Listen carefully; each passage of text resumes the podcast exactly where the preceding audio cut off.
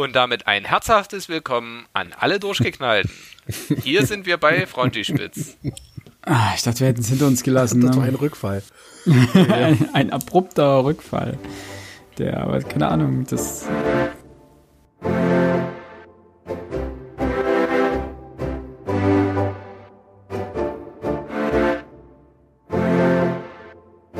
Ja, nee, also drin lassen würde ich es nicht, weil schon alleine Philipp dazwischen geredet hat und ich dann gestockt habe. Aber ich kann dir noch einen geben.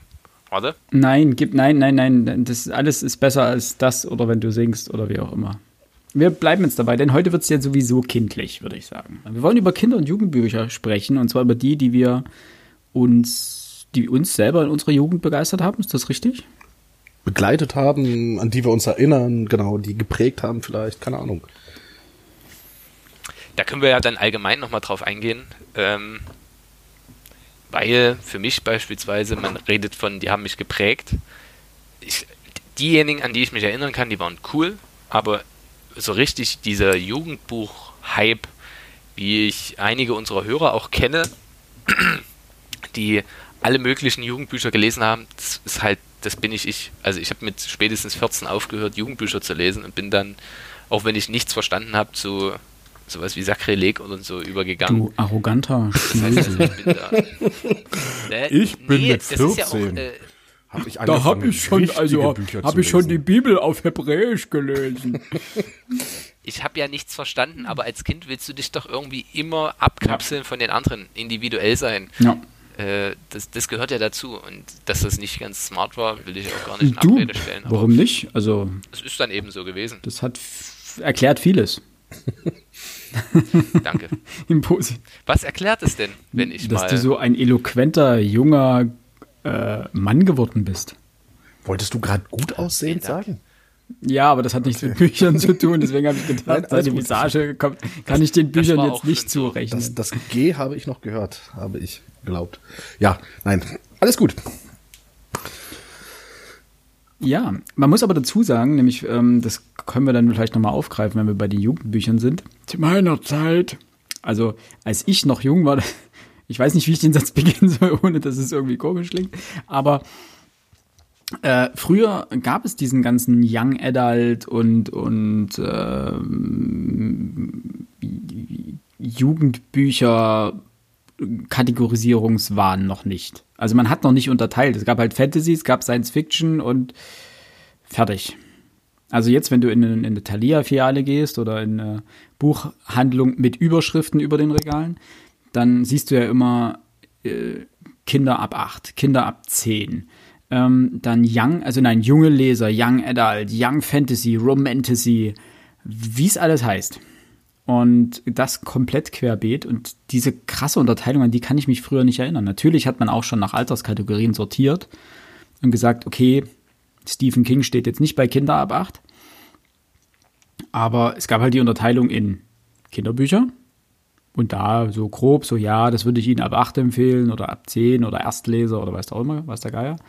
Äh, und ab einem gewissen Grad gab es dann halt Fantasy-Bücher. Und ähm, ich habe früher viel Fantasy gelesen und dementsprechend kann ich mich noch relativ gut daran erinnern, dass dort die, die schmalzige Fantasy-Ausgabe direkt neben den äh, weniger schmalzigen und mehr epischen stand. Also das war irgendwie Nicht zu verwechseln, dass irgendwie ich das noch in Erinnerung habe, dass Fantasy und Horror gerne mal zusammengestanden ist. Ja, so, so diese, ganz, diese ganzen Nischen, also Fantasy war ja mal eine wirklich krasse Nische.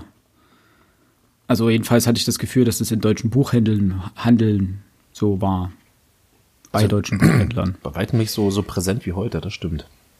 Da hast du dann so, so einen Regalmeter gehabt, in dem Stephen King und Dean Koontz stand und dann vielleicht noch Wolfgang Holbein. Das war dann so der Übergang zwischen Horror zur Fantasy und danach kamen dann Ja. noch drei, drei Fantasy-Bücher und das war's. Dann war das Regalbrett schon wieder zu Genau. Ende und dann, ja.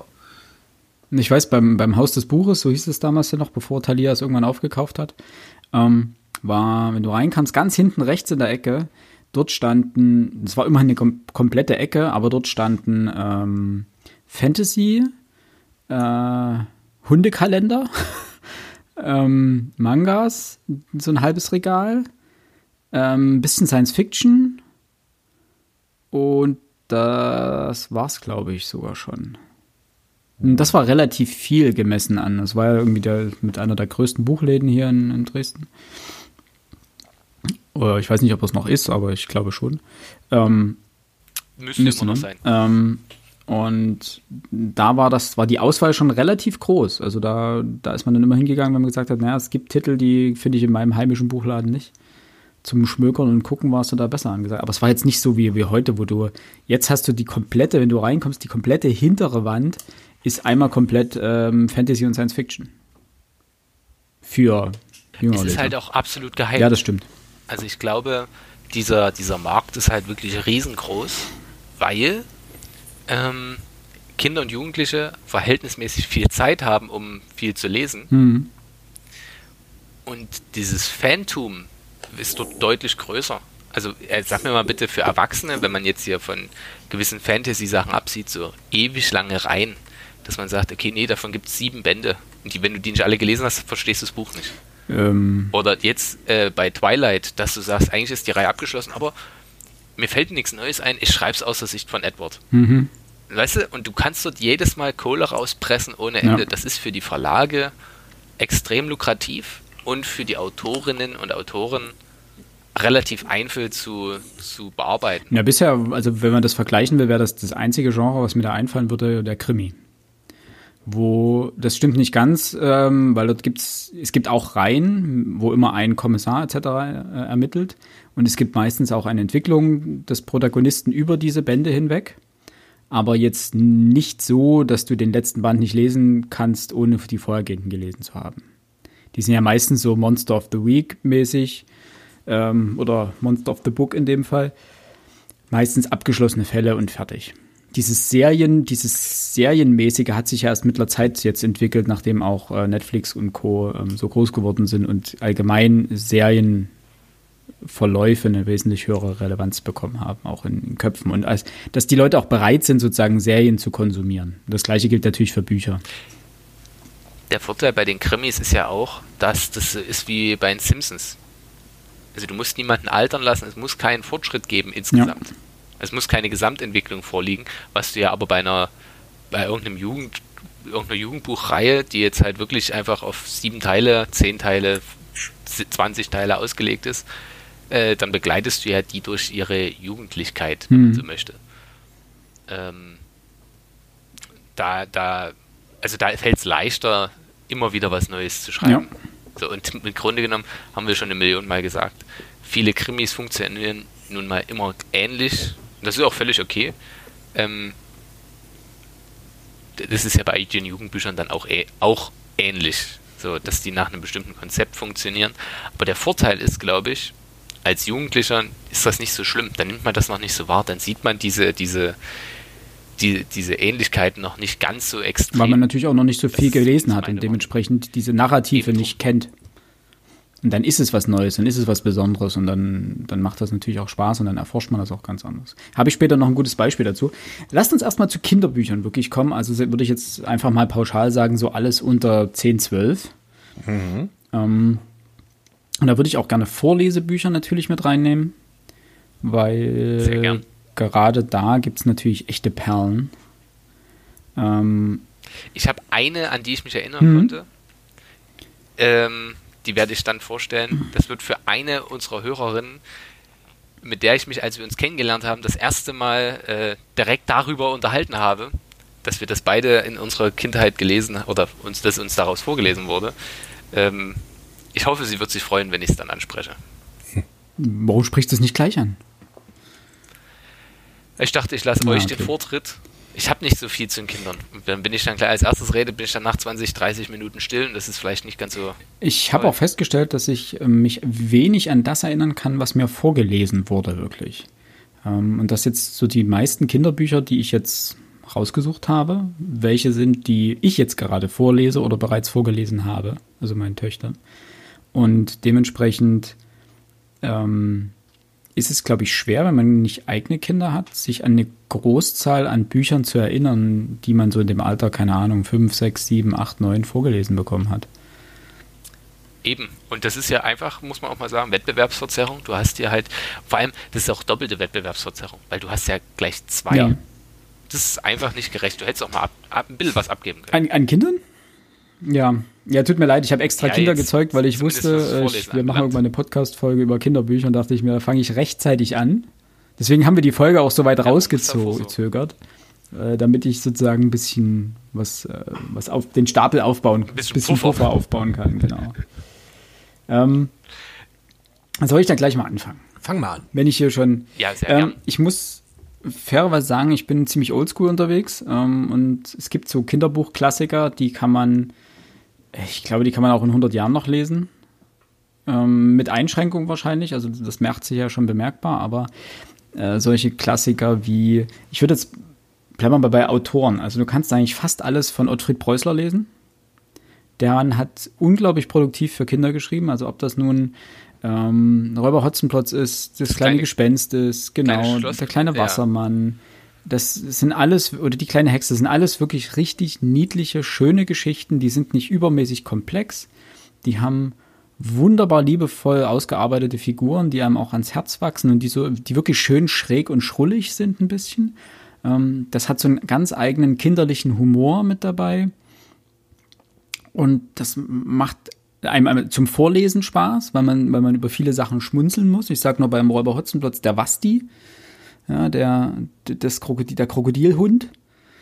Oder ähm, Petrosius Zwackelmann ist eine super Figur, der die ganze Zeit irgendwas mit Kartoffeln essen will, aber selber keine Kartoffeln schälen mag und sich deswegen äh, irgendwie immer versucht, das, das zu zaubern und das ist das Einzige, was ihm nicht gelingt und deswegen das Einzige, was er sich am meisten wünscht, ist ein Gehilfe, der ihm Kartoffel schält und wirklich von früh bis spät alle möglichen Kartoffelgerichte zubereitet. Also das sind einfach so wunderbar schräge Sachen.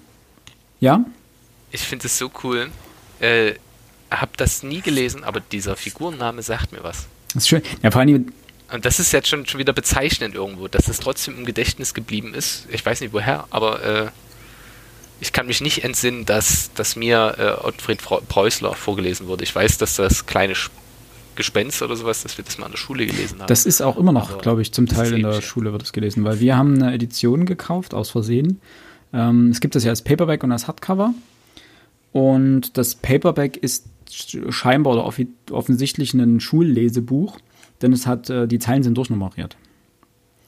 Und extra groß geschrieben. Okay, also und, in Verse. Ähm, das heißt, ja, dass du immer sagen kannst, ja, hier, wir sehen jetzt in Zeile 5 oder sowas, ist das pro Seite immer von 1 bis keine Ahnung, 20, 30 durchnummeriert. Ja, aber das finde ich gut. Als, als Deutschlehrer möchte ich sagen, finde ich, ja. find ich gut, lieber Verlag weiter. Ja, ähm, die sind, glaube ich, alle bei Tienemann Esslinger heißt der Verlag, glaube ich. Mhm, das kann sein. Die, die machen viele Kinder. Und richtig schön. Also rein von der, von der Illustration, die sind preislich in Ordnung. Ähm, die sind schön illustriert. Ähm, die haben zum Beispiel, gibt es äh, von Michael Ende, Jim Knopf, auch ein großartiges Kinderbuch. Ähm, das haben sie nochmal in einer kolorierten Version aufgelegt. Und das ist auch, also das ist ein Stück größer, ist ein bisschen Großformat, es ist groß, großformatiger, ist noch nicht A4, bisschen kleiner, ähm, aber größer als die Originalausgabe sozusagen und die Zeichnungen da drin sind koloriert. Und das ist also für Kinder A zum, zum mit reingucken. Ähm, das ist immer ganz schön bei Vorlesebüchern, wenn die so durch Illustrationen gestützt sind. Weil da haben die Kinder so, so eine Inspiration, so einen Fantasieanstoß. Und es ist aber nicht so viel, dass es ein Bilderbuch ist und dir alles vorgibt. Also es ist wirklich sehr, sehr, sehr schön. Und ja, Astrid Lindgren, genau das kannst du auch überlesen. Wobei Klassiker. bei Astrid Lindgren, das ist aber die, die Einschränkung, die ich, ähm, zu der ich kommen wollte. Ähm, Pippi Langstrumpf wurde ja hitzigst diskutiert ob nun Pippi Langstrums Vater, der ja mal früher in den alten Bänden Negerkönig war, Zitat Ende, ähm, ob er das noch sein dürfe und so weiter, ob man das jetzt zensieren müsse, ob man das umschreiben müsse. Jetzt ist er, glaube ich, König der Piraten. Ähm, was nichts an der Tatsache ändert, dass da ein Weißer auf eine Insel fährt und über Schwarzer herrscht. Ähm, aber also Rassismus per se spielt in, dem, in diesem Buch ja keine Rolle. Ne? Das ist halt bloß, man, was war damals Jargon? Man hat es halt gesagt. Ne? Und da gab es eine riesengroße Debatte darüber, ob man die Bücher weiter so original abdrucken darf, wie sie geschrieben wurden, ob man sie zensieren müsste, ob man sie äh, umschreiben müsste, was man nun macht.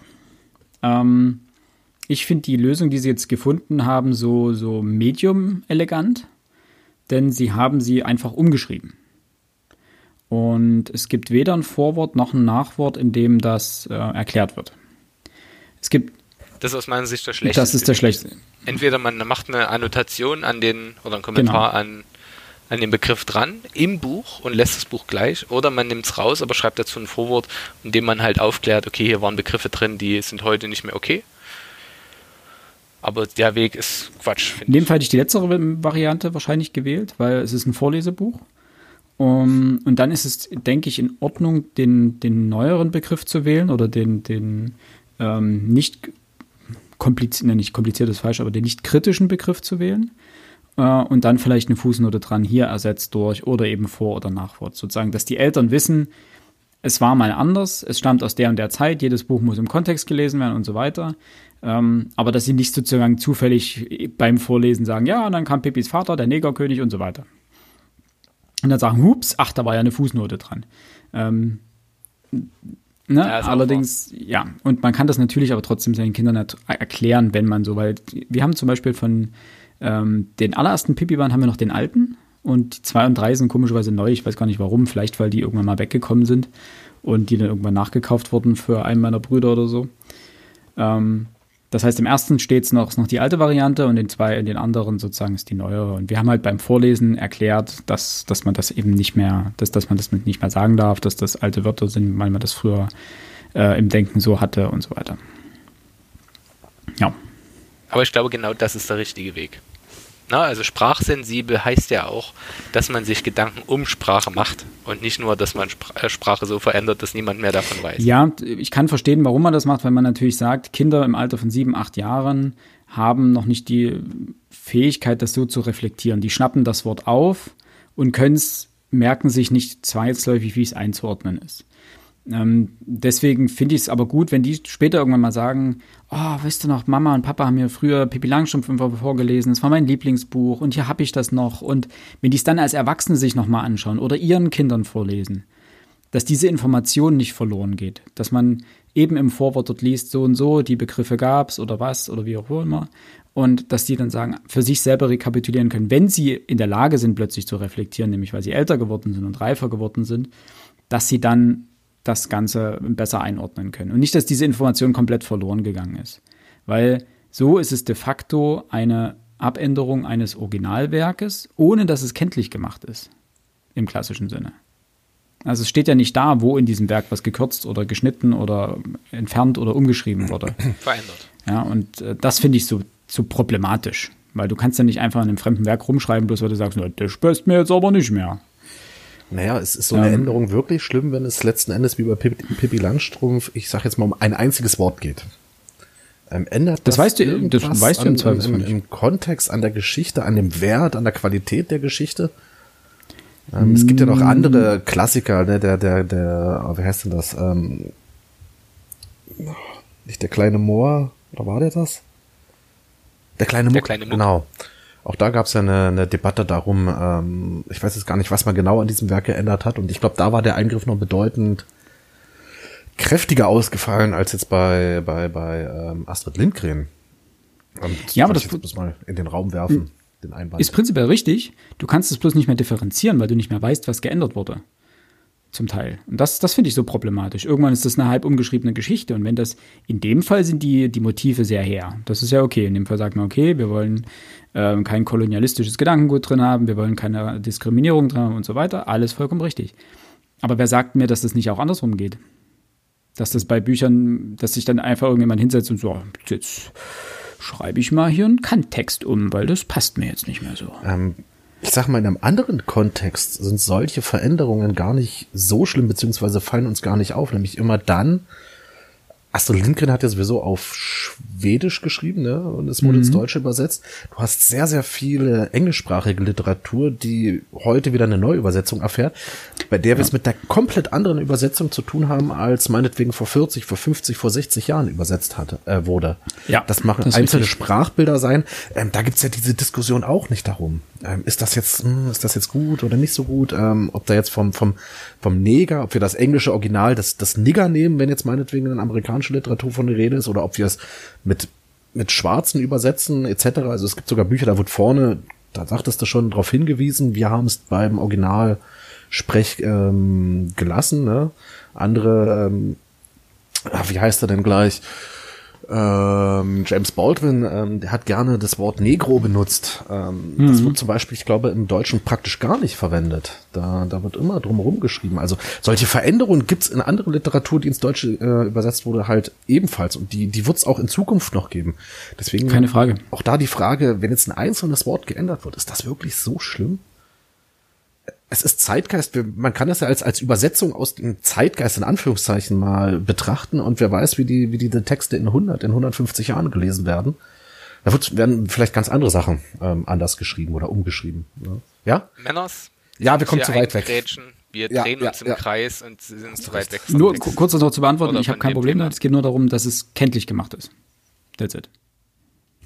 Also man muss als Leser, wenn ich eine Edition in der Hand habe, muss ich wissen, dass das eine neue Interpretation ist oder was auch immer. Das ist gerne, schreibt man in der, in der Regel vorne auch rein. Neue Übersetzung, ja. Gut, okay. So, gut. Mal wieder, wir kommen da auf das Thema irgendwie immer wieder zurück. Das beschäftigt uns in, in allen möglichen Literaturgattungen. Eigentlich schon, ne? Es ist ja auch kontrovers, das muss man ja auch sagen, aber ich glaube halt, dass es für unsere Hörerinnen und Hörer nach dem vierten Mal klar ist, was wir wollen. Nein. Ähm, das Schlimme wir begrüßen ist, nämlich auch alle, was ich in jedem wir Fall nämlich auch alle neuen noch Hörer anmerken möchte und Hörerinnen. Ja, natürlich die neuen Hörerinnen und Hörer, aber die können ja die alten Folgen das auch noch hören. Ähm, da freuen wir uns immer sehr drüber, wenn wir sehen, okay, es gibt Menschen, die hin und wieder die erste und zweite und dritte Folge noch hören, obwohl die ja jetzt auch schon alt Über ein Jahr, ja. Über ein Jahr. Ähm, was ich auf jeden Fall genau noch anmerken möchte, ist, liebe Verlage, bringt doch bitte zu den bereits verstorbenen Kinderbuchautoren, Autorinnen und Autoren mal gesammelte Werke raus. Ja, ich weiß, ihr wollt mit jedem Einzelnen Geld verdienen, aber von mir aus schreibt hier, keine Ahnung, die gesammelten Werke Michael Ende, 150 Euro, alle Bände, zahlig. Aber ich habe keinen Bock, jedes Mal das einzeln einzuklicken, das nervt mich unfassbar. Mann. Ja, weil, weil du, dann hast du, also klar, du willst, die meisten wollen ja nur ein paar Klassiker lesen. Okay, aber denke mir dann, okay, zwischen Jim Knopf und die wilde 13 und Momo steht hier irgendwie Philemon Faltenreich. Keine Ahnung, wer das ist, aber vielleicht ist es cool. Und das wäre doch cool, wenn man das mal hinkriegen hm, würde. Das also Problem dabei ist zum Teil, dass die ja nicht eindimensional gearbeitet haben und gesagt haben, okay, wir schreiben wirklich nur Romane jetzt im klassischen oder ähm, Kurzgeschichten oder weiß der Geier was, sondern dass die, Michael Ende hat zum Beispiel auch einen Text geschrieben, der heißt Ophelias Schattentheater. Ähm, der ist in einem Großformat rausgekommen, ist ein relativ kurzer Text. Also de facto, der Text ist relativ kurz. Ist ein Großformat Hardcover, ähm, wurde wunderbar illustriert. Und wer in so einem, den kriegst du nicht sinnvoll in, in so einen Schuber mit rein verortet. Also klar, kannst du den dazwischen natürlich mit abdrucken, aber die Ausgabe, wie sie jetzt erschienen ist, mit diesen riesengroßen, seitenfüllenden Illustrationen, äh, ist einfach viel eindrucksvoller als wenn du die irgendwo. Ja, aber wo ist denn das Problem, die anderen auch so groß zu machen? Das sind Vorlesebücher, die kannst du doch so ja, groß gut. machen. Da Preis alle so groß. Ne? Ich habe doch gesagt, Preis ist mir egal. Also gut, liebe Verlage, für den, für, den, für den Max bitte einmal eine spezielle eine, eine Sonderausgabe, genau. Eine Sonderausgabe, genau. Ich glaube tatsächlich, und das ist wirklich meine feste Überzeugung, dass es genug Menschen gibt, die so an diesen alten Büchern hängen, dass sie sagen, hier, komm, ich habe noch drei alte Auflagen davon da, aber ich würde gerne die neuen Illustrationen kaufen, sehen ja. oder was auch immer. Da könntest du recht haben. Gibt es, und du hast ja vor allem Menschen, jetzt sagen wir mal Ü40, U50, Ü, Ü50, die haben, sorry, Geld. sorry. So, die haben einfach, ja, die haben ja schon gearbeitet. Das sind keine Jugendlichen, die jetzt wirklich sagen, 18 Euro für ein Buch, das ist schon ganz schön teuer, sondern die sagen, ach komm, ich will jetzt alle haben, ich will die mit meinen Enkeln nochmal lesen, ich will die mit meinen Kindern. Ich YOLO, ich schmeiß mit Fufis im Club. Lesen. Ja. Äh, aber da, da, die sagen sich halt, ja, okay, dann 200 Euro, ich nehme alle. Was dir da in dieser These so, recht ist gibt, ist die äh, unendliche Geschichte. Die wurde ja neu aufgelegt ähm, in dieser wunderbar großen, dicken, riesen illustrierten Variante. Ist ja auch Ende. Ähm, für, boah, jetzt muss ich lügen, was die gekostet hat. 60? Oder warte mal. Ja, aber ist doch okay. Ich möchte übrigens anmerken, die unendliche Geschichte wegen Michael Ja. Ende. Ha, ha, ha. Aber war kein Der guter war jetzt nicht so dolle, ne? Nee, Ähm. nee, war irgendwie scheiße, ne? Nee, da war noch nicht viel. Hat übrigens äh, 35 Euro gekostet. Das war, war ein ziemliches Schnäppchen. Ähm, ich möchte noch mein, mein Kinderbuch ansprechen. Also, ich möchte, muss die Ausführung aber ein bisschen weiter ausholen. In meiner Kindheit, mir sind primär Märchen vorgelesen worden, die ich dann auch auswendig mitsprechen konnte, wie das bei Kindern ja üblich ist. Das haben wir ja schon mal in einer Lesefolge ähm, angemahnt oder angesprochen. Ähm, und abseits von Märchen kann ich mich primär an ein Buch erinnern und das heißt Neues aus Schmunzeldorf. Das sind so ganz viele kleine Figürchen und die haben alle ihre eigenen Charaktereigenschaften. Wunderschön illustriert und ja, doch gemalt. Ähm, und ich fand diese Geschichten so, so toll. Ich muss nochmal mit meinen Eltern sprechen, ob sie diese, ähm, ja, diese, dieses Buch noch haben, damit ich das nochmal lesen darf, kann. Das, das ist mir so wichtig. Ähm, der Autor heißt, wie ich gerade sehe, John Patience. Oder ja, doch, würde sagen, dass es ein äh, Brite oder ähnliches ist. Oder ähnliches. Ähm, aber es, ja, ne, könnte ja auch Amerikaner sein. Das ist ja ähnlich. ähm, aber ich fand das so toll, die, die Bilder und die, ach, das ist, mh, ich schwelge dann immer gleich in Erinnerung. Ansonsten muss ich sagen, ist mir als Kind gar nicht so viel vorgelesen worden, weil ich ähm, abends meistens Hörbuch oder Hörspiel gehört Die habe. Bibel auf Hebräisch ja gelesen hast bereits. Auch, klar. Ich habe sie auch selber übersetzt. Luther war ein Scheißdreck gegen mich. Ähm, nein, aber ich habe so, keine Ahnung, hier Bibi Blocksberg und Benjamin Blümchen, Tabaluga, diesen ganzen Käse. Das habe ich alles als Hörspiel gehört. Und dann aber, ich, wo ich mir immer noch sage, was, wie kann man als Kind so sein? Also Ich habe die 30 Tage hintereinander jeden Tag dieselbe Kassette gehört. Ja. Jeden Tag. Und ich begreife das nicht, weil das, das muss doch langweilig werden. Andersrum denke ich mir aber auch, ich gucke teilweise, ich bezahle für einen Netflix, äh, Netflix-Account, bei dem ich mir eigentlich wirklich immer nur die gleichen Serien, die gleichen Stand-up-Auftritte angucke, wie jedes Mal, einfach weil mich das so schön entspannt, wenn ich ähm, How I Met Your Mother zum siebten Mal durchgucke. Da kenne ich alle Geschichten und so weiter. Also ich kann mich schon auch ein bisschen verstehen, aber irgendwie so der Wunsch nach was Neuem war da scheinbar noch nicht so gegeben. Und deswegen ist Neues aus Schmunzeldorf. Hab ich noch nie gehört. Ich suche gerade nach dem Cover, ob ich es finde. Also wir hatten da mehrere von. Oh, oh, wenn ich das sehe, oh, mm, da, geht mir, da geht mir wirklich richtig das Herz auf. Die waren wirklich schön und ganz toll gearbeitet. Das hat mir zumindest sehr gut gefallen als Kind. Ja, es war kurz, das war schmerzlos. Meine nächsten Erkenntnisse kommen dann erst Im Jugendbereich. ähm, zum Jugendbereich, im Jugendbereich, genau. So, Alex, Ja. du, du, hast, du hast bist ja extra nach Hause gefahren zu deiner Mutter. Um dann zu erfahren, genau, dass viele Bücher gar nicht mehr existieren. Also existieren schon, aber nicht mehr in äh, Reichweite, sondern irgendwo in hoffentlich anderen Kinderhänden. Äh, Ach so, sie hat sie nur vor die Tür gestellt, so zum Mitnehmen. ja, so ungefähr. Also vergeben, verschenkt. Weil Platz, klar war. Ähm, mir geht's eher ähnlich wie Max. Ähm, ich kann mich eigentlich gar nicht dran erinnern, dass mir jemals vorgelesen wurde. Äh, was interessant ist eigentlich, weil meine Mom als Deutschlehrerin ja dazu prädestiniert gewesen wäre, mir vorzulesen. Das muss nichts heißen. Aber das wahrscheinlich muss das nichts heißen. Aber natürlich gibt's noch so ein paar Bücher, ähm, die tatsächlich ganz, ganz, ganz tief sich ins Gedächtnis eingebrannt haben. Und eines davon ist Benno Pludra, so heißt der Autor Lütt Matten und die weiße Muschel. Das ist von 1966 ähm, ein Buch, erschienen in der DDR, war ein DDR-Autor und gilt wahrscheinlich also als eines der mm, tollsten, schönsten äh, Kinderbücher aus DDR-Zeiten.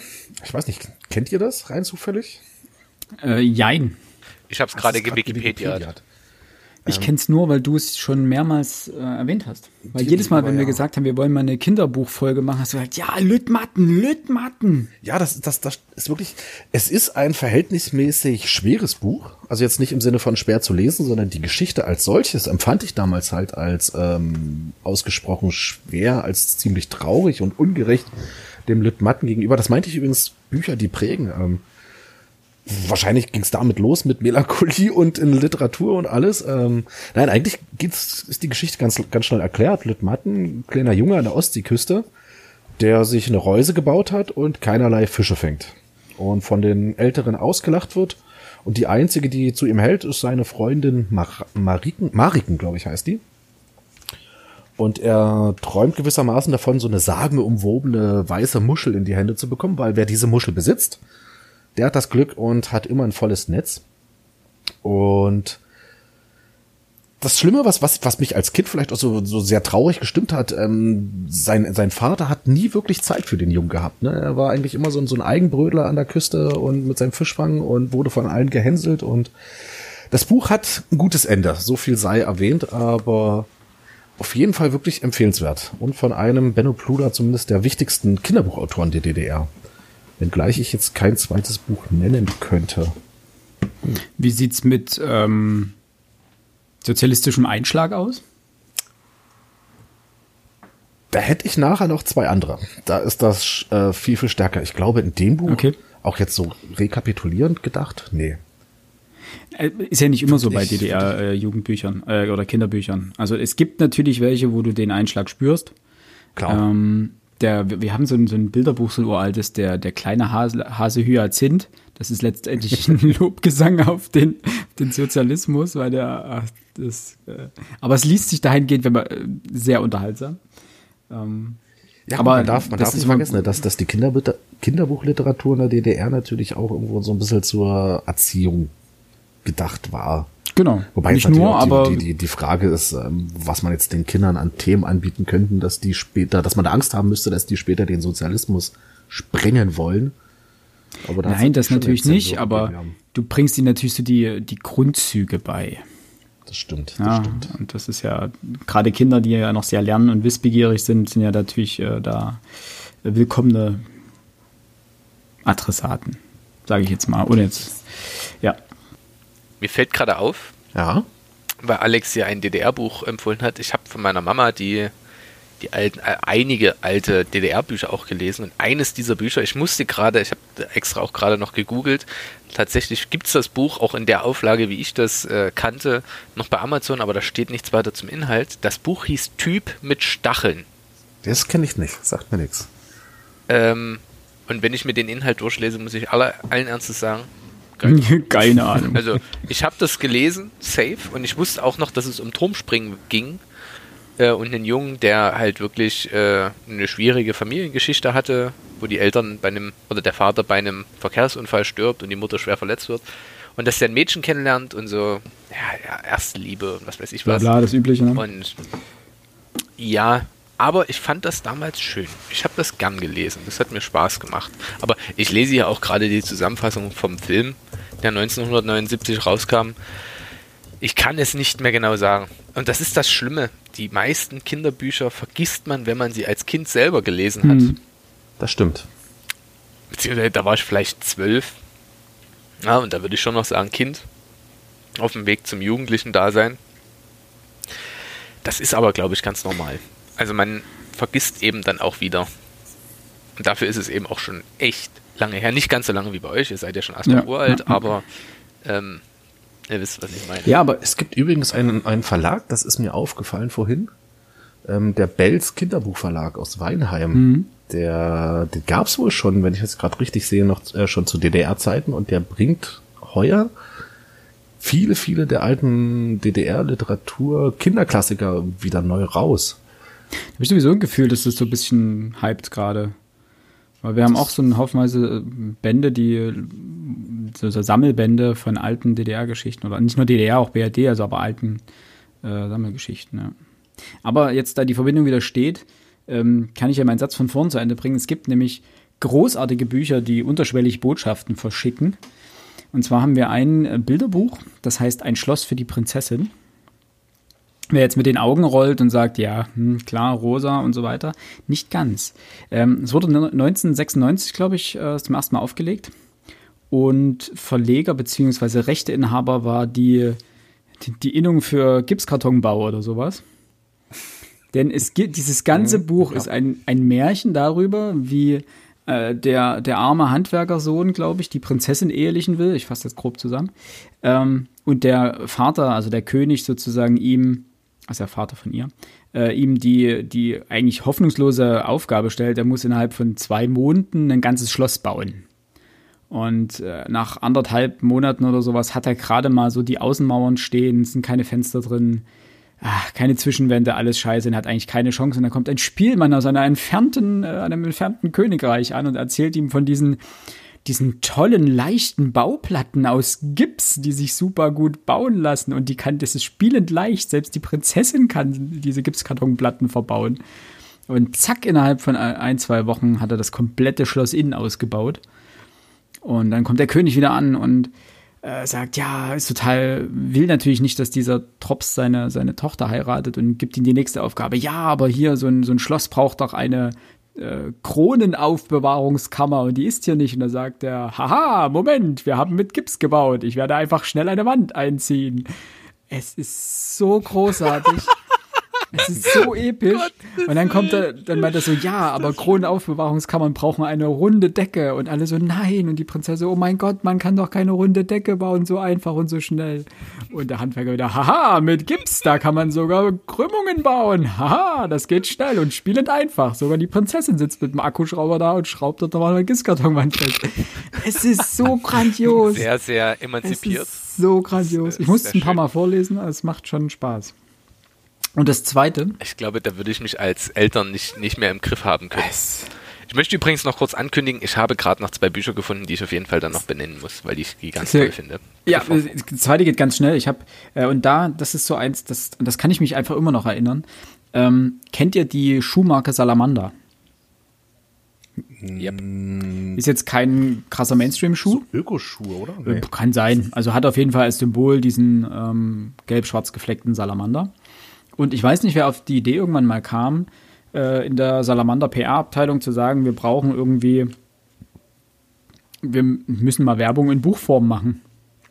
Auf jeden Fall, diese Salamander hat einen Namen, der heißt Lorchi. Und dann gibt es drei Bände mindestens, ich weiß nicht, ob noch mehr. Ähm, so ein, ist ein Comic mit so Kurz-Comic-Geschichten. Das sind immer so ein, eine Geschichte geht immer drei, vier Seiten ist in Reim verfasst und es geht immer darum, wie dieser nackte Salamander nur mit Salamanderschuhen begleitet äh, und seinen Freunden Abenteuer besteht. Und ich weiß, ich habe die hoch und runter mehr angeguckt, weil die sind wirklich lustig illustriert und also es ist viel zu sehen, also es gibt viel zu sehen für Kinder, die sind sehr abwechslungsreich. Ähm, jedes Mal, wenn es um die Salamanderschuhe gibt, ist der Text Salamander rot gedruckt. Also auch das klare Werbung sozusagen, aber als Kind checkst du das gar nicht. Du denkst halt, boah, der hat halt cool voll die Superschuhe an. Ich hatte aber nie das Bedürfnis, mir unbedingt als Kind Salamanderschuhe zu kaufen. Von daher hat es wahrscheinlich sein Ziel verfehlt, aber trotzdem. Ah, das klingt vielleicht an die Eltern. Vielleicht, vielleicht. Möglich. Wenn ich dran denke, ähm, mache ich mal ein Bild für, für unsere Social Media Accounts. Ja, ihr könnt uns auf Social Media folgen. Auf Instagram und Twitter hauptsächlich. Und YouTube. So, das war's von mir. Das war nur ein kurzer äh, Einwurf noch. Yes. Ich würde gern mal noch ein Buch ansprechen, äh, mal nicht DDR-Literatur, sondern ähm, ja, ich weiß gar nicht, ob das ein Vorlesebuch ist. Es ist eher ein Bilderbuch, Vorlesebuch, äh, Bilder, Vorlesebuch. Weiß, äh, weiß gar nicht, wie man das jetzt anders nennen kann. Und zwar die kleine Motte, die davon träumte, anders zu sein. Ähm, von Eva Dax, äh, geschrieben und illustriert von Sabine Dulli. Keine Ahnung, wie man den Namen richtig ausspricht. Ist erst dieses Jahr übrigens äh, auf den Markt gekommen. Und das hatte meine Frau mitgebracht gehabt. Äh, war in irgendeiner Buchhandlung gewesen und das hat ihr, das fand sie so niedlich, dass sie dachte, sie bringt's mal mit. Kaum schwanger, und schon kauft die alles in Buchläden ein, ne? Nein, das war noch lange davor. So. Das war noch lange davor. Und das Schlimme ist, das Buch ist echt niedlich. Also eigentlich geht's um eine kleine, äh, kleine Motte, ähm, die schon, als sie noch als Raupe war, gehofft hat, irgendwann mal als Schmetterling umherfliegen zu können. Und dann wurde sie dummerweise eine Raupe beobachtet aber, wenn sie mal tagsüber wach ist, die Schmetterlinge und möchte unbedingt dazugehören, bemalt sich und trinkt auch extra den Blütennektar und ähm, versucht ihre Flügel anders zu halten, einfach nur um dazuzugehören. Ja. Aber irgendwie wird sie nicht so richtig anerkannt, bis sie dann eines Nachts ähm, zufällig auf eine Fledermaus trifft, der oder die äh, unbedingt ein Vogel sein möchte und von den Vögeln ausgelacht Das ist ja wird. niedlich. Und dann schließen sich die beiden zusammen und durchleben gewissermaßen ab sofort die Nächte zusammen. Und das ist echt richtig, richtig niedlich gemacht. Ich muss auch sagen, was ich an, die DD an den DDR-Büchern immer so toll fand, waren eben die Illustrationen, dass die, ich weiß nicht, immer mit viel, viel Herzblut gezeichnet wurden. Und das ist so ein Buch, wo ich mir auch denke, ey, das kannst du endlich jedem Kind zeigen. Da brauchst du echt keine Angst haben, weil das unfassbar niedlich gemalt ist. Also ein bisschen die, die hässliche. Endline-Story als Genau, als, adaptiert. als Motte in dem Fall. Ja. Genau, genau, genau. Aber zu den Illustrationen, wir waren heute noch mal im Buchladen und haben nichts gekauft, das möchte ich noch mal erwähnen, das passiert selten. ja, passiert. Ähm, nein, haben festgestellt, dass mittlerweile einfach Kinderbuchillustrationen in großem Maße sehr, sehr, sehr ansprechend sind.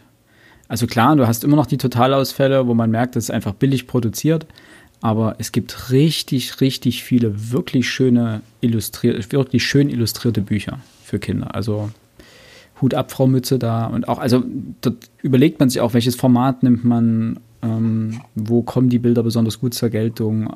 Richtig toll. Also da leben wir schon in einer guten Zeit, was das angeht. Na gut, die hatten wir ja früher auch schon. Das ist schön, dass es dann ähm, dabei geblieben ist. Ja, aber die Menge hat natürlich. Weiterhin Die, hochhält. die, bitte? Dass, dass die Qualität weiterhin hochgehalten wird. Äh, Sagte ich. Ja, aber es hat zugenommen. Also die, die, die Breite ist äh, größer geworden. Also es gibt von Torben Kuhlmann ähm, mittlerweile, glaube ich, vier Bücher. Und zwar die Geschichte, das sind solche Mäusegeschichten. Das war, glaube ich, seine Abschlussarbeit, das erste. Ähm, das heißt Lindberg, die abenteuerliche Geschichte einer fliegenden Maus. Äh, bei Nord-Süd erschienen. Und da gibt es noch äh, Armstrong, jetzt Einstein, glaube ich. Edison gibt es noch. Und die sind unfassbar schön illustriert. Also er ist Illustrator und ich glaube, die, in dem Fall stand die Illustration vor der Geschichte.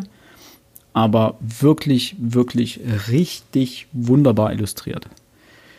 Und wie gesagt, diese breite Menge an wirklich schön illustrierten Büchern hat irgendwie zugenommen. Was natürlich auch daran liegen kann, dass einfach pro Jahr einfach immens viele Bücher auf den Markt geprügelt werden und dementsprechend auch die, die Menge an guten Büchern darunter steigen muss, theoretisch. Das stimmt, das stimmt. Apropos schöne Illustrationen.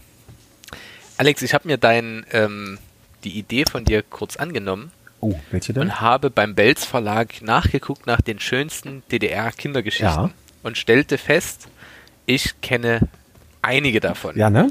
Und das führte mich davon dann wieder äh, rüber zu einer Autorin, deren Bücher, oder was heißt deren Bücher, wir hatten das große Shaw-Buch. Die Frau heißt Elizabeth Shaw und hat ganz viele grandiose Geschichten geschrieben. Zum Beispiel Der kleine Angsthase. Also ein kleiner Hase, der halt immer Angst hat vor allem. Ja.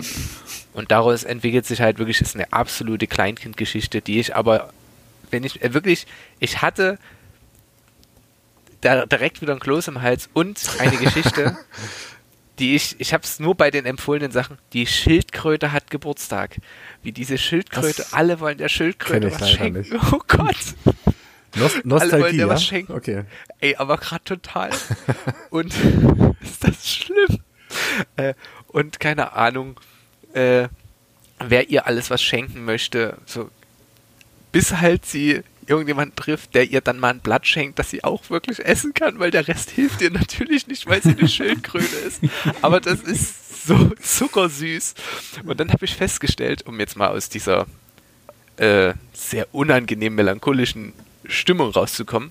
In diesen Geschicht äh, in diesen Büchern sind ganz viele Geschichten drin und äh, einige davon kenne ich, aber andere kenne ich nicht und viele haben einen Namen, den kannst du heute eigentlich nicht mehr benutzen. Also eins davon ist von Franz Fühmann, äh, das, diese Geschichte heißt vom Moritz, der kein Schmutzkind mehr sein wollte. Und Schmutzkind hätte man heute wahrscheinlich in einem anderen Kontext benutzt. Ähm, fand ich sehr lustig, aber auch so äh, Tuppi, Schleife und die drei Grobiane. Einfach das Wort Grobian wieder groß machen. Ich finde das ganz toll. Oder vom Igel, der keiner mehr sein äh, Es sollte. gibt so schöne alte Worte, sowas wie Schabernack Äh. auch, ne? Das sind komplett aus der Mode Ah, ganz, gekommen. ganz, ganz, ganz toll. Und jetzt sehe ich hier gerade noch das Bärenhaus, auch von El- Elizabeth Shaw. Aber da gibt es auch diese ganzen Struwelpeter-Geschichten. vom Fern. Das wollte ich Ach so. nämlich jetzt als letztes noch anbringen, die Struffelpeter-Geschichten. Und man, da hat man ja auch ganz lange diskutiert, ist das nicht schlimm für Kinder, wenn die das lesen müssen? Macht die das nicht fertig? Und ich kann sagen, ja, nein, Spaß. Äh, Ja, äh, nein, also klar, man könnte jetzt sich fragen, okay, warum quält Max immer noch Tiere jeden Tag und sehr gern? Ich habe mir das Buch als Vorbild genommen. Nein, Spaß. Also ich aus mir ist was geworden und ich habe die Bücher, natürlich ist das erstmal erschreckend als Kind, aber wenn man Eltern hat, die das einordnen und sagen, ja, naja, aber guck mal, so schlimm, dass du mal nicht aufräumst, ist ja okay, aber dass du so struffelig rumläufst oder dass du die ganze Zeit so am Daumen lutschst, das ist ja nun wirklich nicht so. Ich glaube nicht, dass da jemand kommt, der dir den Finger abschneidet. Das, ja, du musst es als Eltern halt irgendwo einordnen können. Musst es Wenn auch das tun. passiert, dann ist es für die Kinder Ich glaube, das ist das A und O. Du musst Problem. als Eltern deine Kinder beim Lesen und beim Vorlesen begleiten. Also das ist halt das A und O. Das einfach nur hinzuwerfen und sagen, hier, friss, ist halt nicht hilfreich. Aber war es noch nie. Also Ja, und es, ja, es geht ja, ich glaube halt auch, und jetzt kommt der äh, Entwicklungspsychologe wieder durch, das Lesen ist ja alles schön und gut, aber diese Eltern-Kind-Zeit, die man gemeinsam verbringt, ist wahrscheinlich genauso wichtig, wenn nicht wichtiger. Einfach gemeinsam Zeit Ja. verbringen, gemeinsam äh, was entdecken. Und ich glaube, das ist für das Kind auch ganz wichtig, dass es halt ernst genommen wird und dass es da auch in seiner Fantasie was entwickeln kann. Ich merke das gerade bei meinen Schülerinnen und Schülern. Du hast da einige, die sind wirklich ohne Fantasie leben die. Ich weiß nicht, wie die durchs Leben kommen, aber da, da hast du wirklich das Gefühl, da gibt's nichts. Da ist einfach nichts. So, den, den sagst du, ja, aber wie stellst du dir das vor? Na, äh, die gehen dahin und dann gehen die wieder zurück. Und da passiert Mhm. nichts. So, und ich muss halt sagen, klar sind Kinder, die dann so richtig rumträumen und immer in ihrer Fantasie rumschwelgen, manchmal nervig, aber das ist super. Dafür sind es Kinder. Würdest du Und als, als Lehrer vermuten, dass diese Kinder, die keine Fantasie haben, aus Elternhäusern stammen, in denen wenig gelesen wird? sowohl wenig gelesen als auch einfach die Beschäftigung mit dem Kind vielleicht nicht ganz so groß ist. Ähm, und beziehungsweise das ähm, Beschäftigung mit dem Kind hängt ja auch immer zusammen, wie beschäftige ich mich mit dem Kind? Höre ich dem Kind immer zu? Gebe ich dem das Gefühl, dass es auch ein Teil der Familie ist und so weiter und so fort. Und natürlich äh, habe ich das Kind schon relativ früh mit Dingen, ich nenne es mal, abgeschaltet, wo es einfach äh, dann, gut, so, du nervst, da ist der Fernseher, guck mal, das ist ganz spannend. So, und natürlich fesselst du Kinder damit auch, aber du bist da halt passiver Rezipient. Bei Büchern kannst du immer noch mit reinträumen und wenn du als Eltern das relativ smart anstellst und einfach nur fragst, naja, was könnte die denn jetzt sagen? So, da müssen die Kinder immer mit selber Mhm. denken. Und ich glaube, das ist ganz, ganz wichtig, dass man das damit es reinbringt halt so diese, und die Kinder aus der passiven Rezipientenrolle es ist halt diese. Langeweile, die Kinder auch brauchen, zum Teil. Ne? Also man sagt ja immer, Langeweile, Ja. für, also Kinder, die Langeweile haben, sind für Erwachsene unglaublich anstrengend. Ähm, oder können es sein. Aber sie, wenn man das übersteht, eine Weile lang, dann schaffen es die Kinder, sich selber auch mit Dingen länger zu beschäftigen und sich auf Dinge zu konzentrieren und eben dieses selbstständige Spielen, was damit gefördert wird und diese Kreativität und Fantasie, die dadurch irgendwie zutage gefördert wird, ist halt so wichtig und so unglaublich entscheidend für die Entwicklung, ähm, dass man halt merkt, so in dieser äh, Smartphone-Generation und ich, wenn ich das teilweise irgendwie bei, bei Freunden sehe, wo der, keine Ahnung, der Zweijährige schon auf dem Tablet irgendwo rumspielen und rumdrücken darf, also regelmäßig ist das Problem. Ne? Also natürlich hat meine Tochter auch mal auf dem Tablet irgendwie irgendein Spiel, so ein Such, so ein Wimmelspiel oder so gespielt, aber halt unglaublich selten. Also das war jetzt nicht die Hauptbeschäftigung. In- in ne? Maßen. Ist, und es gibt halt so Eltern, die sagen, ja, ich hab, wir haben jetzt fürs Auto, immer wenn wir Auto fahren, hat er sein Tablet hinten und dann kann er, kann er sich damit beschäftigen. Du denkst, ja, guck halt zum Fenster raus oder nimm dir ein Buch mit oder irgendwas. Aber dieses Kind so Smombie-mäßig da hinten in die Ecke zu setzen, ja, natürlich ist die Bindung zur modernen Technik wichtig für Kinder. Die Medienkompetenz, wie man das nennt, aber nicht Ja, so. aber nicht so Aber du darfst damit, du darfst doch nicht alle anderen Entwicklungsschritte da einfach überspringen und sagen, ja, muss ja irgendwann damit umgehen können, ne? Ja, Ne, vor allem, es führt ja zu nichts. Plus, ähm, man muss Langeweile einfach aushalten. Ja. Das ist, glaube ich, was, was man immer wieder unterschätzt. Ähm, ich, also ich kann ja nur für mich sprechen, ich habe mich so gelangweilt in, meinem, in meiner Jugend. Ähm, im Sinne von, ich habe dann meinen Eltern, ja, nee, ich will jetzt einfach auch ein Geschwisterkind haben, habe ich dann gekriegt, war eine Schwester, war kacke. Kleiner Spoiler, Sorry. scheiße. Schwesterherz, wenn du das hörst. Kenn ich, kenn ich. Äh, so, so war dann halt die, die, die Herangehensweise. Daraus hast du aber auch gelernt. Du Und, hast gesagt, äh, sei vorsichtig mit deinen Wünschen, Max. Ja, die werden wahr. Genau. Nee, und dann lernst du halt auch dich ein bisschen alleine zu beschäftigen, weil man sich ja Man auch lernt seinen Körper muss, kennen. Keine Ahnung. oh, du bist einfach nur ein Schwein, ehrlich. Ich bin gerade sowieso angeschlagen, weil ich die Geschichte von der, von der Schildkröte, die Geburtstag hat, gesehen habe. Und dann musst du sowas machen. Das ist einfach nicht richtig. Philipp, ich danke dir. Entschuldigung. Das ist einfach nur eine Frechheit. Man lernt sich selber zu beschäftigen. Hallo. Wer bist denn du? Wer ist denn da unten? du? Das ist das asozial, ehrlich. Ich hasse euch. Komm, du liebst es doch auch. Ah, Was haben wir gelacht? Was ich in Ja, dem Fall noch ja, hinzufügen wollte, ist sind so auch so Sachen. Natürlich, für Eltern ist das nervig, wenn du vier Stunden Auto fährst und hinten sitzt ein Kind, sind wir bald da. Ja, aber dann muss man sich halt auch im Auto lustige Spielchen einfallen lassen. Und ich weiß, dass meine Mutti ganz oft mit mir hinten saß und dann mit mir irgendwelche Brettspiele, wir hatten so ein Reisebrettspiel, So eine Magnetspiele. ja, richtig Genau, sowas ja, gespielt hat. ja. Oder, ähm, na Max, guck doch mal, was dort bei den Autos auf den Kennzeichen steht. Und dann habe ich halt vorgelesen, was da für Buchstaben und Mhm. Zahlen standen. Und dann so ganz dumme Spiele. Rechne mal die Zahlen zusammen bei dem auf dem Kennzeichen. So, so ganz dumme Sachen. Aber als Kind findest du das irgendwie cool. Und dann geht es halt darum, wer als erstes fertig ist und was weiß ich. Und das ist natürlich für denjenigen, der fährt, gar nicht so leicht, denn der muss ja nebenher ein Auto. Also der hat den Nachteilsausgleich, das Kind faktisch, es muss sich nicht um das Auto kümmern, äh, während der, derjenige, der fährt, der hat, muss halt wirklich, oh shit, hier von links kommt was von rechts, oh Gott, mich, ich werde geschnitten.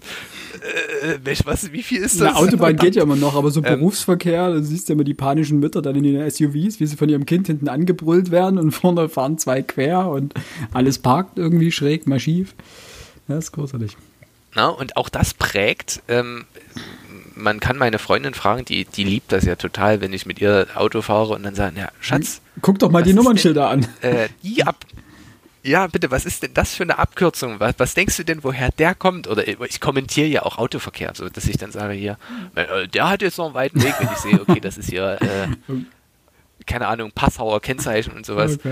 Das, ja, aber das bleibt halt irgendwo erhalten und so bleib, entwickeln sich ja andere Sachen. Aber das ist halt irgendwo was Zielführendes und es sorgt halt dafür, dass man Kinder ablenken kann, ohne dass die permanent diesem medialen Zeug, also mit diesem, ja, diesen Medien ausgesetzt sind. Und das find, ist mir halt wirklich Ja, massiv. das, der große Punkt daran ist ja immer so, viele sagen, ja, ansonsten ist der so anstrengend und bla und bli und blub.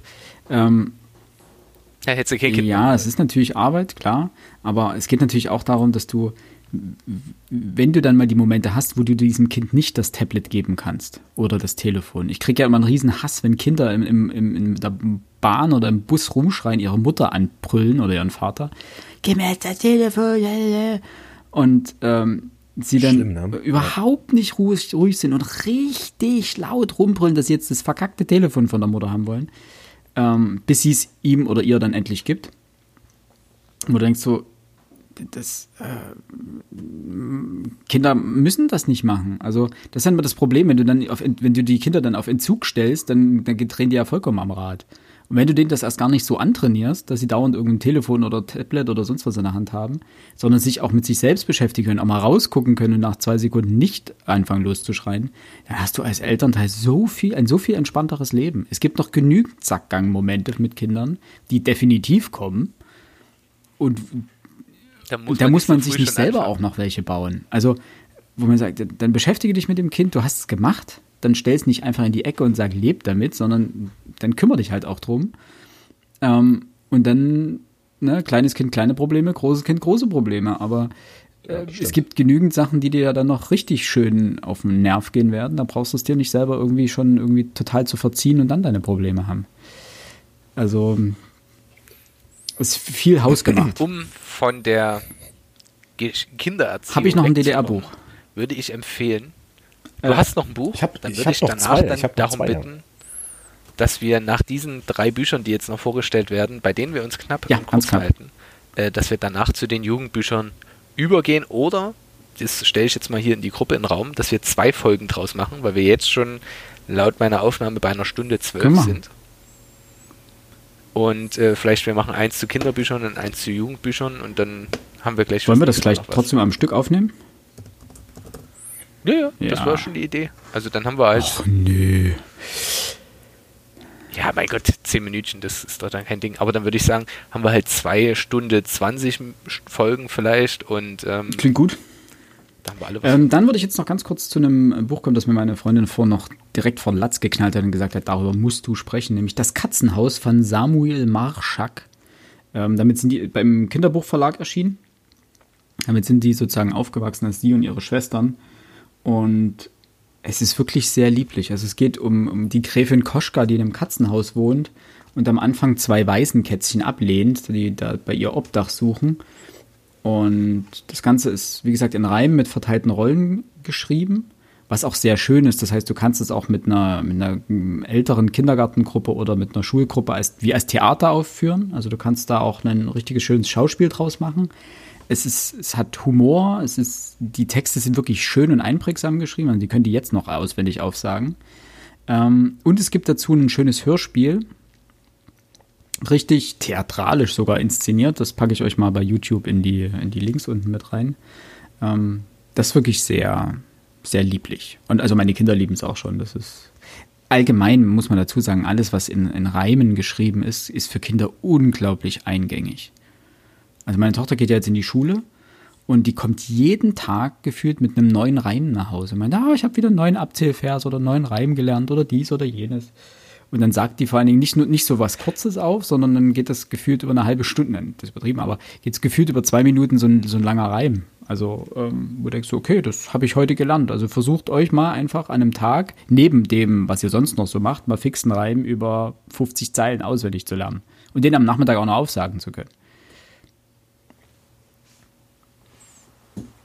Da merkt man, dass Kinder halt einen anderen Fokus haben Ja. irgendwo, um sich Dinge einprägen zu können. Und dass wir da auch mal anders funktioniert haben, aber uns das peu à peu immer weiter abtrainiert wird. Ja, weil für uns andere Sachen wichtig sind. Ne? Für uns sind, sind diese, Ja. ähm, es ist wichtiger, uns zu spezialisieren und noch viel, viel, viel, viel, viel mehr zu lernen und viel mehr Input zu verarbeiten. Ähm, und auch weniger Dinge auswendig zu lernen, sondern eher, das ist ja das, auch das multimediale Problem so ein bisschen. Bei uns ist es immer wichtiger zu wissen, wo was steht und wo ich was herbekomme, als es wirklich im eigenen Kopf zu haben. Wenn ich mir angucke, was mein Großvater oder sowas, was der alles im Kopf noch hat, ähm, das ist unglaublich. Ja, ne, alte Gedichte Ja. oder irgendwie sowas, das können die heute noch aufsagen. Aber okay, okay, die haben es aber auch richtig gelernt. Ne? Also wenn Natürlich. ich so dran denke, auch was, was meine Mutter noch erzählt, was Gedichte lernen, das war ja permanent irgendwie auf dem, auf dem Lehrplan. wenn du dir einfach überlegst, der, der Mann, der Mann hat ähm, als, der hat Griechisch und Latein gelernt und die Abschlussprüfung im jeweiligen Fach war in Latein einen, Te einen Text, also genau, jeweils einen, Text in die andere Sprache zu übersetzen. Einen lateinischen Text ins Griechische zu überführen oder einen griechischen Text ins Lateinische zu überführen. Ähm, und wir jammern, und wir, wir jammern so manchmal rum, oh, wir müssen Lateinvokabeln lernen oder oh, noch muss ich noch 20 Vokabeln lernen fürs ganze Schuljahr. Oh. So, Alter. Ja, die, die, die Anforderungen gehen nach unten und vor allem werden im Verhältnis schlechtere Leistungen besser benotet. Ne? Irgendwie das Stichwort der Noteninflation hatte ich mal irgendwo gehört. Ja. Bitte wegkommen, Ja, ja, wir ja, entfernen ja, ja. uns vom Thema. Da hat der Max recht.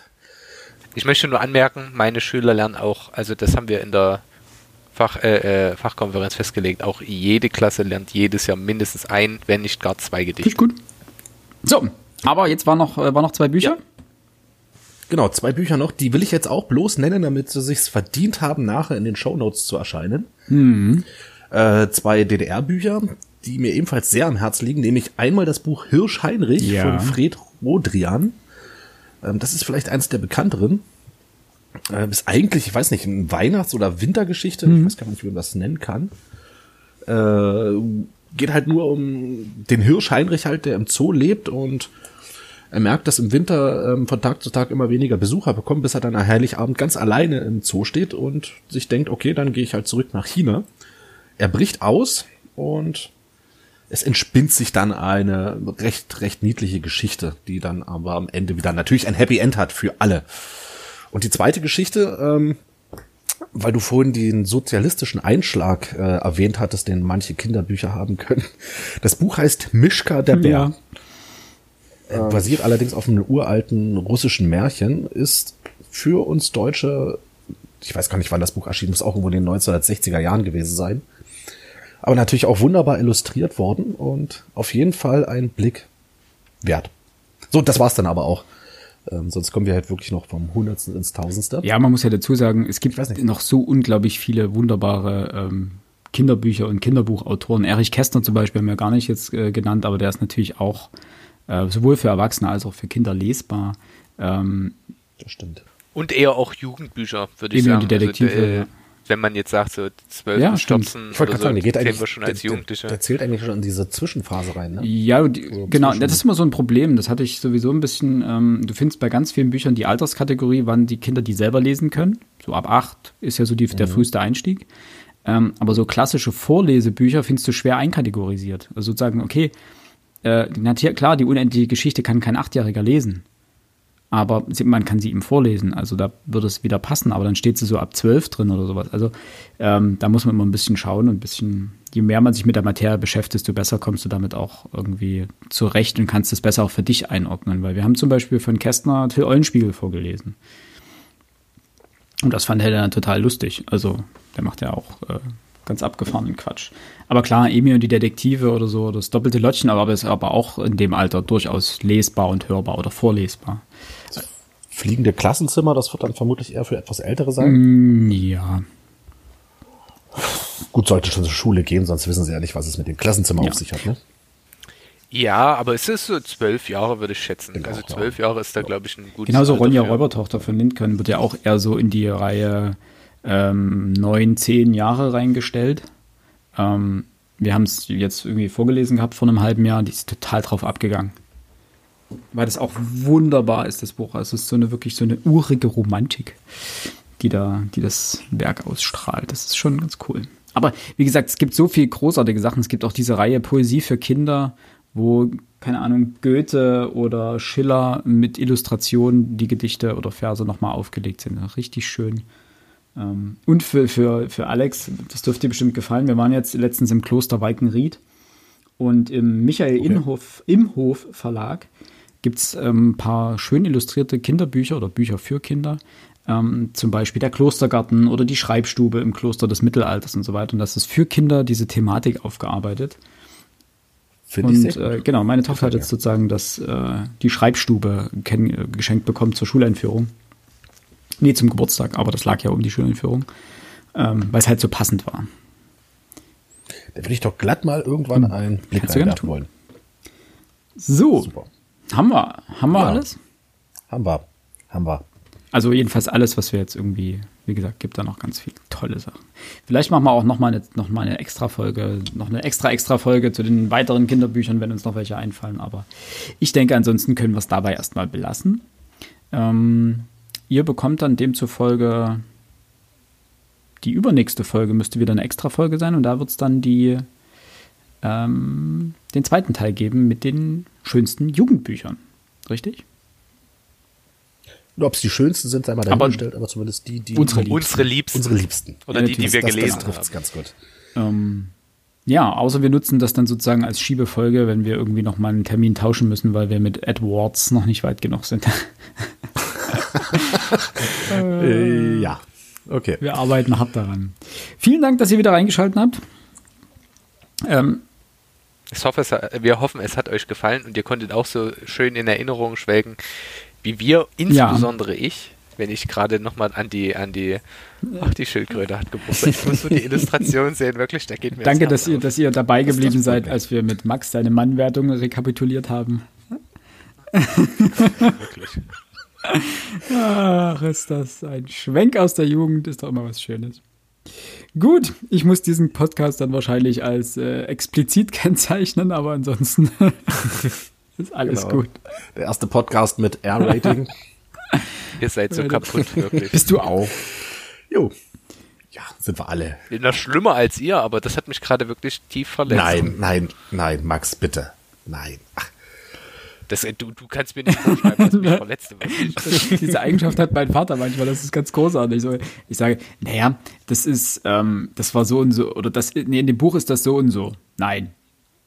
Doch, es steht in dem Buch, es ist so und so. Nein, Da steht's doch. nein. du denkst einfach so, was ist das für eine Argumentation? Ne, Oder sowas wie, äh, naja, ich finde einfach Tomatensauce Nein. jetzt nicht so lecker. Nein. Digga, das ist meine Meinung. So mein Geschmack. So, also da ist ein Nein einfach keine Option. Du kannst sagen, okay, sehe ich anders. Finde ich okay, aber Das ist keine nein. Option. Eltern, ne? Also das sind so typische Eltern-Moves. Genauso jede Mutter mindestens einmal im Leben, wenn du jetzt das nicht sofort aufräumst, komme ich mit dem Müllsack. Ja? Dann ist das alles weg. Oder es fliegt aus dem Fenster. Oder der große Ja, Staubsauger. davon. Yes, Wobei, schön, bei genau. meiner Freundin war es mal so, äh, die hat mal ewig nicht aufgeräumt und da gab es dann Ärger. Und dann kam sie irgendwann aus der Schule oder so damals nach Hause, also war relativ jung, und da waren die ganzen Kuscheltiere vom Kinderzimmer in einer ganz langen Reihe zur Tür aufgestellt. Und dann haben die Eltern gesagt, ja, die gehen jetzt, ist denen zu dreckig. Die haben sich gerade auf den Weg gemacht, die gehen jetzt. Und das hat wohl ziemlich Eindruck geschunden. Und äh, dass die ganzen Kuscheltiere gesagt haben, nee, wir gehen jetzt. Führte zu vielfältigen Tränen, klar, aber nimmt man in Kauf. Natürlich, aber es hat scheinbar gewirkt, ja. Ja, mit 16 ist das halt ein traumatisches Erlebnis. Nein, Spaß. Ähm, So, okay. ach, Lass gut, mal's. lassen wir das jetzt. Macht's gut, bis zum nächsten Mal. Es war eine sehr aufwühlende Folge. Ciao. Alles Gute. Bleibt gesund. Tschüss.